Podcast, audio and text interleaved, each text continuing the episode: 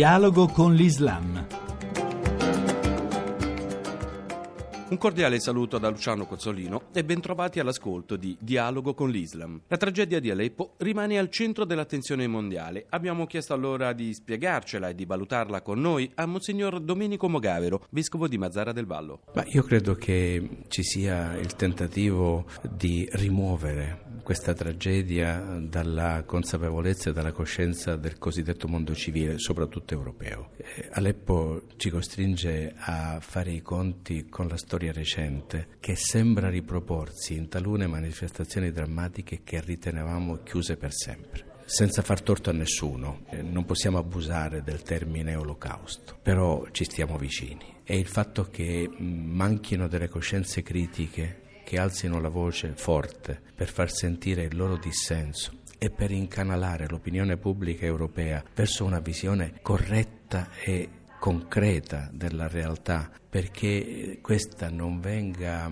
in qualche maniera monopolizzata da singole persone o da singole potenze che hanno interessi di parte e non l'interesse della popolazione siriana. Tutto questo eh, preoccupa molto a me pare che ci sia un silenzio che sia il manto o sia il pretesto di un processo di rimozione dalla coscienza collettiva di ciò che sta accadendo in Siria. Le religioni forse eh, non hanno preso pienamente consapevolezza della grandissima risorsa che potrebbero avere in questo momento se riuscissero, pur nella loro diversità, a eh, elaborare una eh, strategia di comunicazione e di senso di responsabilità perché nessuno si senta estraneo alla questione siriana e ad Aleppo.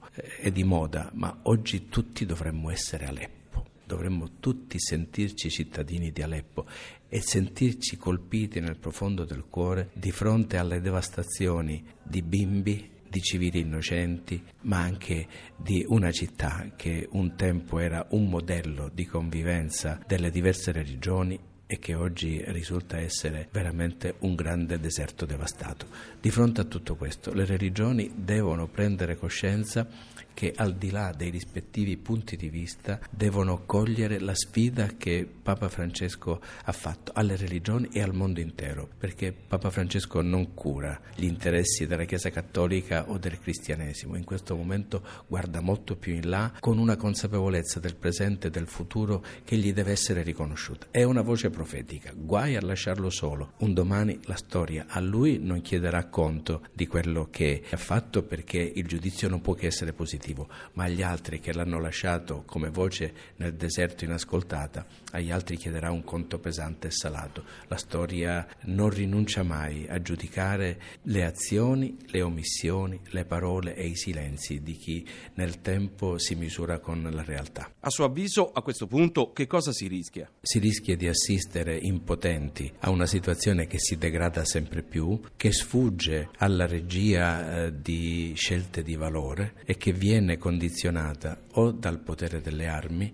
o dalla uh, follia di chi pensa di sfruttare un territorio una situazione critica per trarne un vantaggio regionale di influenza politica o economica. Sarebbe un disastro epocale anche questo, di fronte al quale nessuno può sentirsi estraneo o può dire io non c'entro, a me non interessa perché altri hanno il potere di fare e di dire e di decidere. Qui chi sta in silenzio ha sicuramente torto come sempre, ma chi può alzare la voce oggi può intestarsi il merito di dar compagnia a Papa Francesco nella soluzione di un problema che non è il problema di un paese o di una politica o di una religione, ma che è una sfida per la civiltà dell'Europa e dell'uomo in questo nostro terzo millennio. E per oggi è tutto. Grazie per essere stati con noi. Chi vuole ci può trovare anche su internet all'indirizzo dialogocolislam.rai.it. Appuntamento a domenica prossima.